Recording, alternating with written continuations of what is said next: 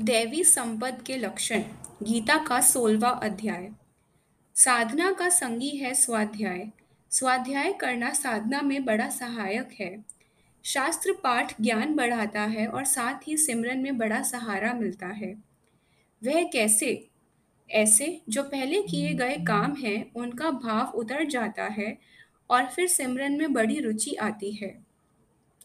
स्वाध्याय से इष्ट देव का महान मिलाप होता है।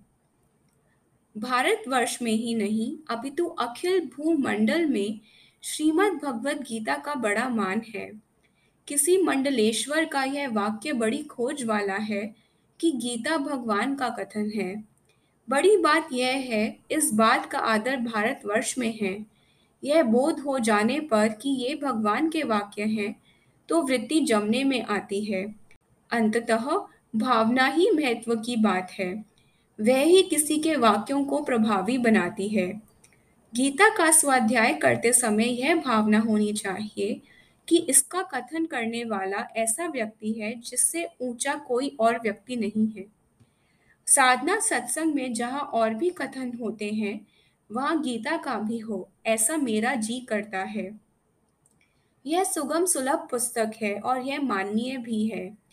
कालिदास के ग्रंथ, पुराण, वे जितने कठिन हैं, उतनी ही यह कठिन नहीं है। केवल यह अवश्य है कि यह एक ऊँचे विचार की पुस्तक है। इसलिए इसकी समझ सुगम तभी होगी जब भावना हो।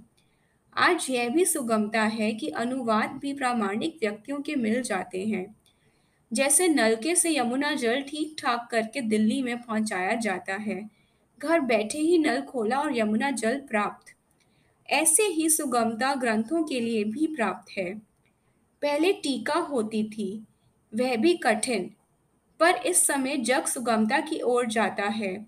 सबको सुविधाएँ प्राप्त हैं, केवल प्रयत्न होना चाहिए और भावना भी। फिर यह ग्रंथ अत्यंत लाभजनक है और सुगम भी है। गीता में सोलहवें अध्याय में देव भाव और असुर भाव का कथन है। तो अब यहाँ इस समय के जो कथन होंगे इसमें इन्हीं का निरूपण किया जाएगा। साहित्य वालों ने असुरों की शक्लें बनाई, लंबे दांत, बड़े डरावने बड़े भयानक। इसी प्रकार देवों की कल्पना कुछ इस प्रकार से की है कि देव स्थान जो है, वहाँ खाने पकाने का झंझट नहीं। वहाँ तो कल्पना करते ही थाल भरे स्वादु भोजन अपने आप आने लगते हैं। पर कहना यह है कि महाराज श्री कृष्णचंद्र ने सोलहवें अध्याय में जो वर्णन किया उसके अनुसार देव भी मानव रूप में हैं और असुर भी इसी भूतल पर मानव रूप में फिरते उपस्थित हैं।